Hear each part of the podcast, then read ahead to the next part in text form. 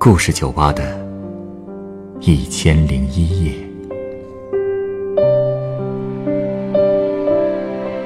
本节目由北京人民广播电台故事广播与凤凰网有故事的人频道联合制作。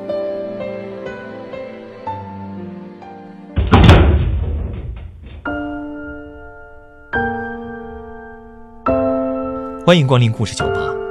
今天来到酒吧的这位客人是一位心理医生，他给我讲述了他的一位患者的故事。这位病人是个漂亮的女孩，但是却有着畸形的爱情观，多次做了别人的第三者，自己也痛苦不堪。他为什么会这样？他的背后又有着怎样的故事呢？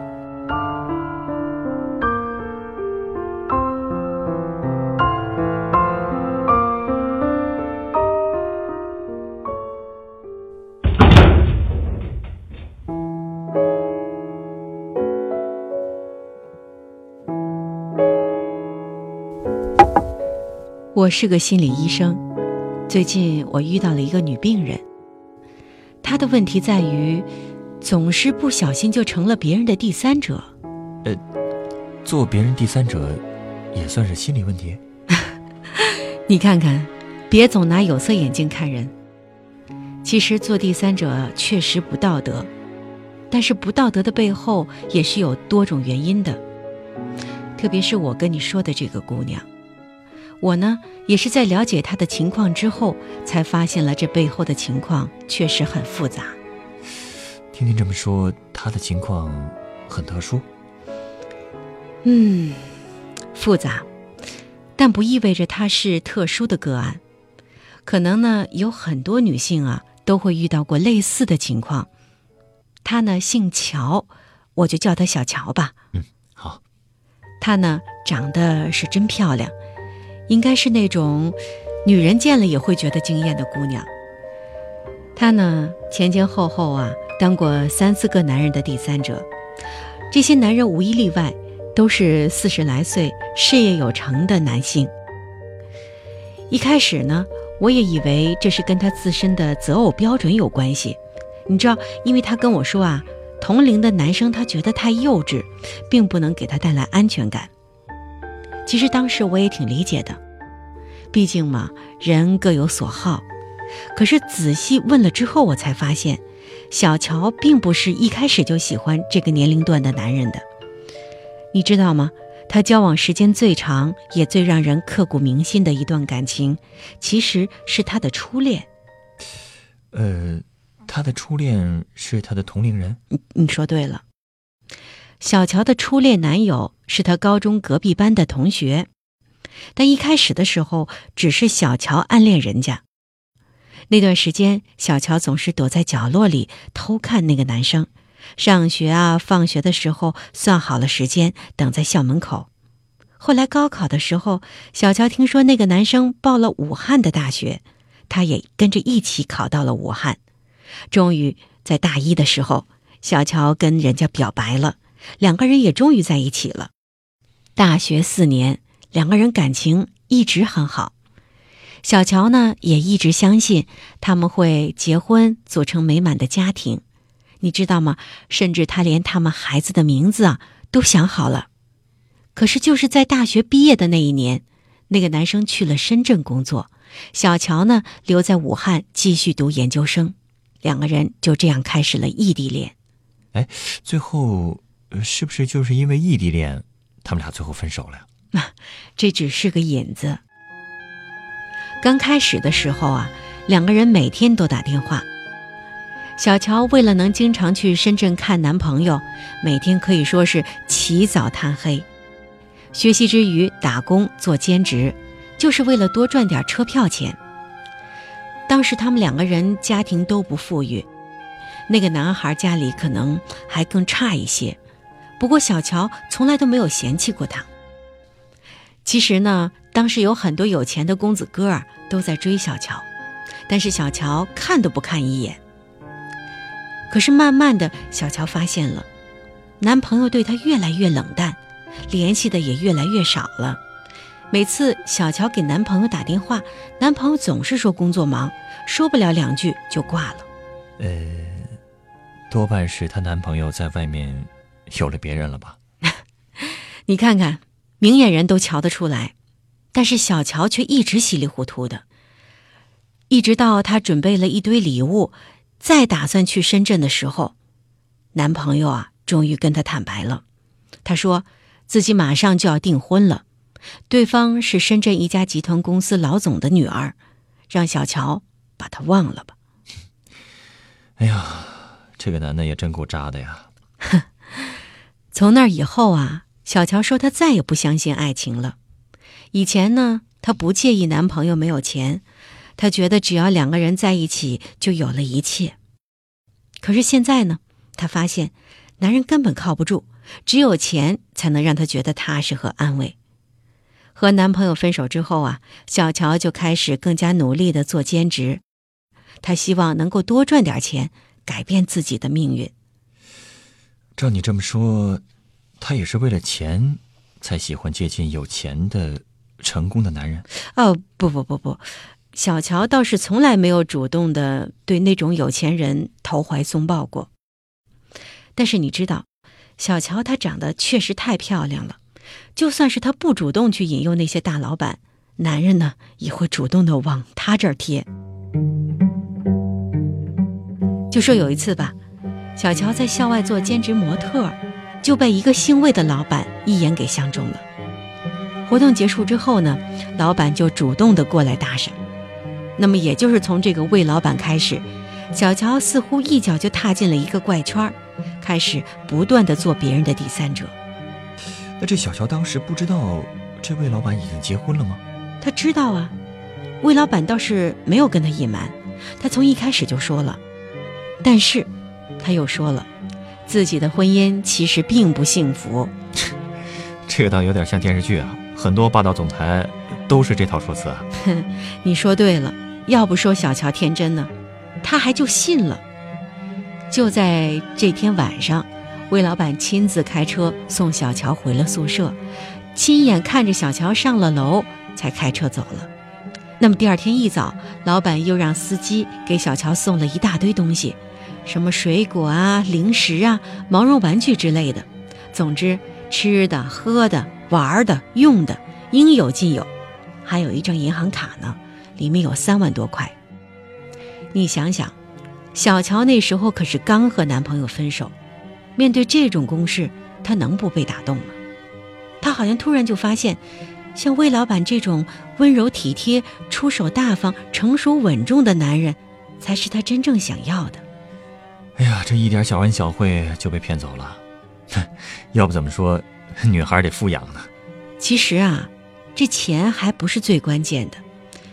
从她的讲述当中，我发现这个魏老板不但出手大方，而且特别会哄人。魏老板的公司在深圳，其实那次来武汉主要是为了做市场推广，平时他也不经常住在武汉。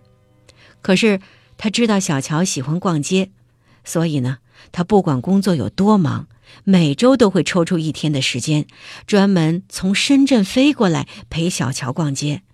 然后呢，每个月还会挑一个风和日丽的下午，开车带着小乔去武汉周边的农家乐散心。你说他们俩虽然说也是异地恋吧，但是小乔心里就踏实了很多。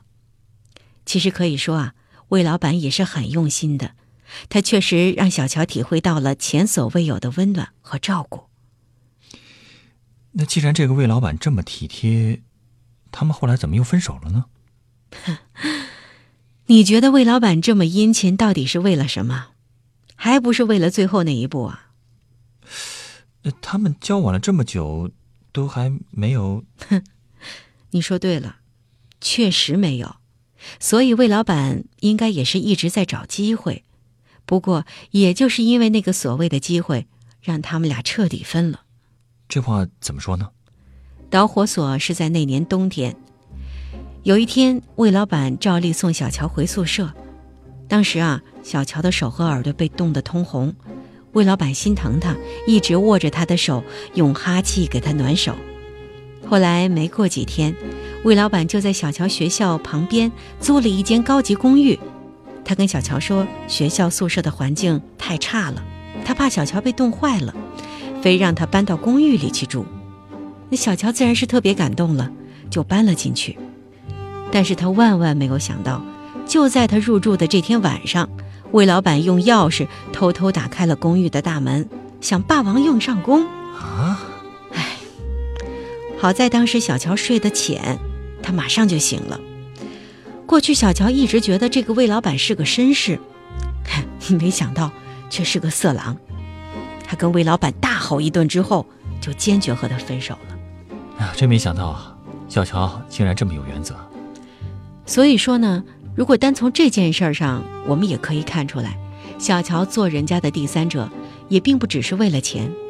当然了，我也不否认，金钱确实是小乔考虑的一方面。但是小姑娘想找个有经济实力的对象，这一点我也能理解。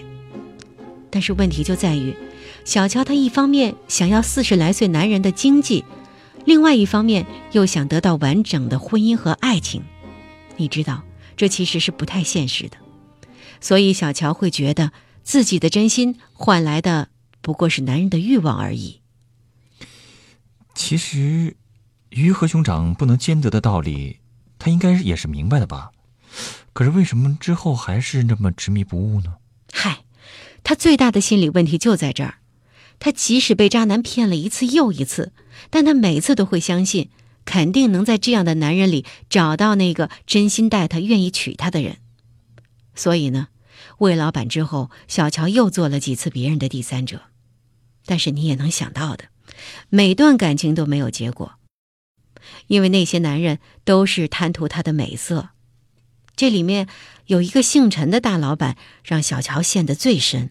那这个陈老板有什么特别之处吗？哎，这个陈老板呢，也是小乔在一次商业活动当中认识的。当时小乔是临时演员，一下子就被陈老板给看中了。活动结束之后，陈老板就去搭讪，问他为什么要出来打工啊，是不是家里缺钱啊，这类的问题。其实当时小乔还是挺争气的，虽然他的家庭条件算不上是富裕，但是家里还是能供他上学的，是他自己不愿意再花家里的钱才出来打工的。陈老板听了他的情况之后啊，觉得勇气可嘉，当场就给了他一张银行卡，说是这场活动的奖励。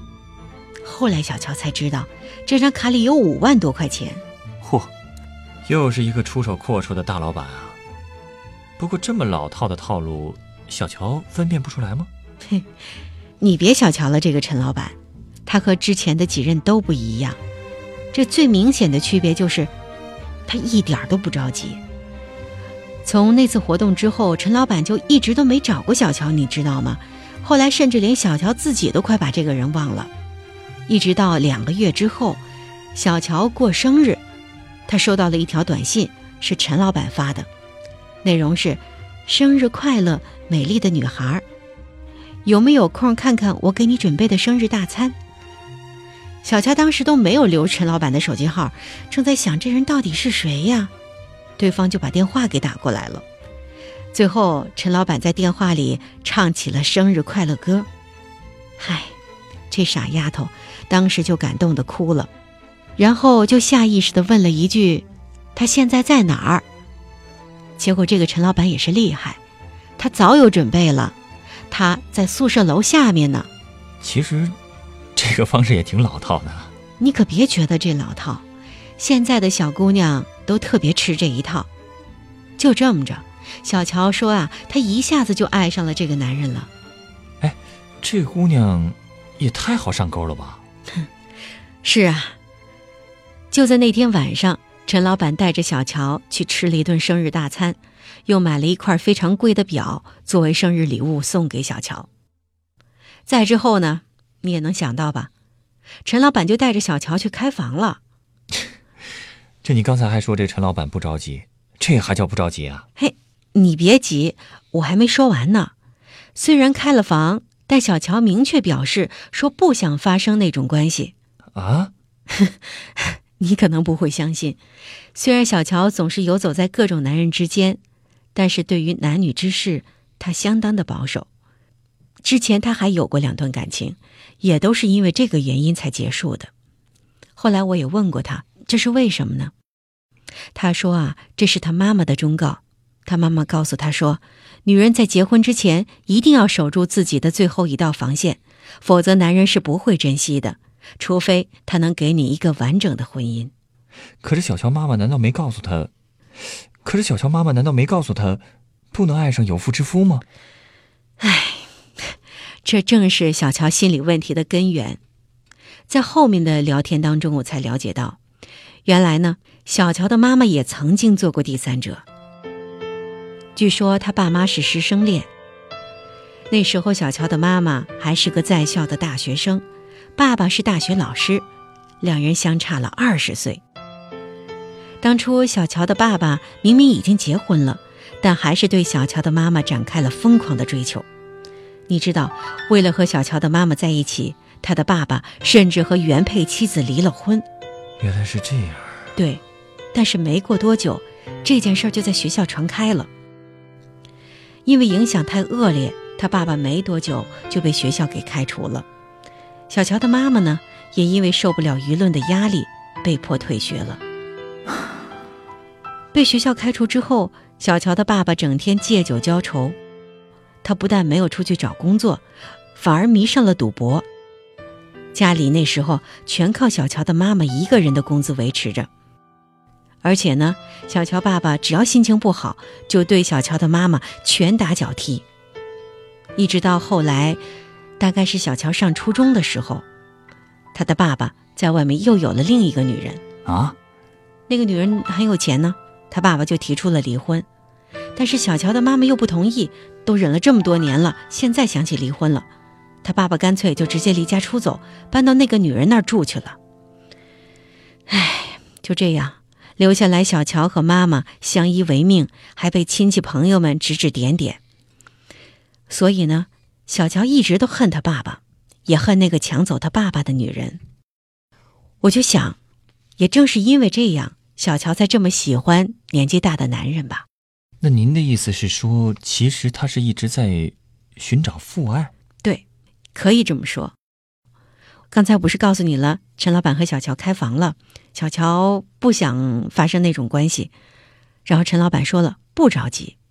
那天以后呢，他也确实没有再强迫过小乔，就算两个人睡在一起，他也不会碰小乔。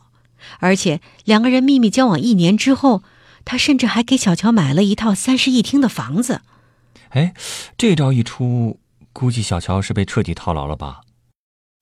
可是他不明白啊，这是被金屋藏娇啊，他想要的婚姻更不可能实现了呀。嗨，是啊，在咱们看来，陈老板的这个行为是典型的包养。可是在小乔看来，那就不是了，他觉得房子就相当是家，相当于陈老板给他的承诺。再加上这类男人惯用的套路，你知道，说什么啊，婚姻不幸福啊，小乔才是自己的真爱啊，迟早有一天都会娶她呀，这样的鬼话，嗨，哄得小姑娘一愣一愣的。最后他还跟小乔说了，他不强求小乔跟他发生关系，但只要求拍一些裸照给他，这样想念的时候还可以看一看。不是吧？那小乔就同意了？同意了，因为他心里已经认定了陈老板就是那个要和他携手一生的人。所以呢，那个傻丫头不仅同意拍了照片，而且一直在傻等。你想最后能等来什么呀？等啊等，等了一年多，婚礼没等来，陈老板的原配夫人找上门了。啊，那他老婆没做什么过激的事儿吧？哼，一个气疯的女人，她能做什么事儿？只有你想不到，没有她做不到。他不但给了小乔两巴掌，还把他的裸照打印了出来，贴在了他们单位的门口。这也太过分了吧。可陈老板呢，在老婆在小乔办公室闹得最凶的时候，小乔看到单位楼下就停着陈老板的车，可是陈老板他始终没有出现，替他说过一句话。也就是在这个时候，小乔才真正的看清楚陈老板的面目了。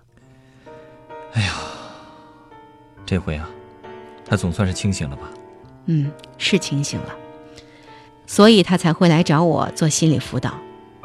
他刚来的时候，整个人都很憔悴。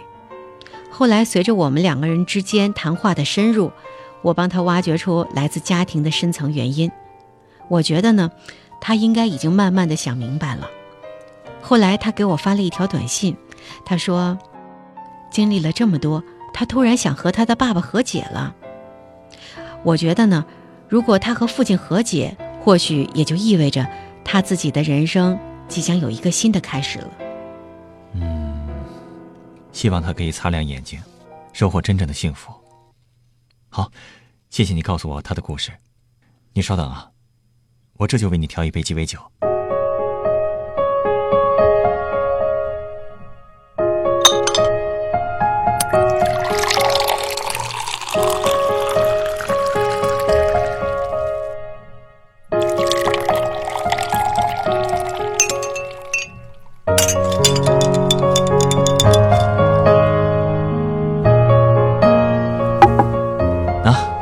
这是你的鸡尾酒，它是由干式金酒、多宝内酒和安格斯特拉苦酒调成的，名字叫做彼岸花。彼岸花啊，这么看的话，这么鲜红的颜色还确实很像彼岸花呀。这杯酒啊，也是我听完这个故事的一点感慨。我觉得小乔所向往的人，就像是远在彼岸的花朵，盛开在触不可及的地方。如果非要渡过彼岸，稍有不慎就可能溺水而亡。其实啊，他可能自己忘了，只要换个视角，把目光转移到自己所在的岸边，身边的花朵一样是赏心悦目的。我也希望你可以告诉他，试着把心打开，很多时候幸福就在自己触手可及的地方。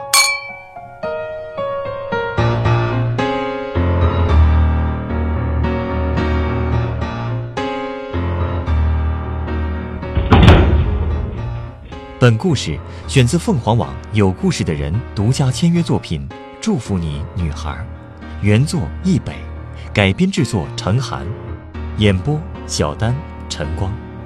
人人都有故事，欢迎搜索微信公众号有故事的人，写出你的故事，分享别人的故事。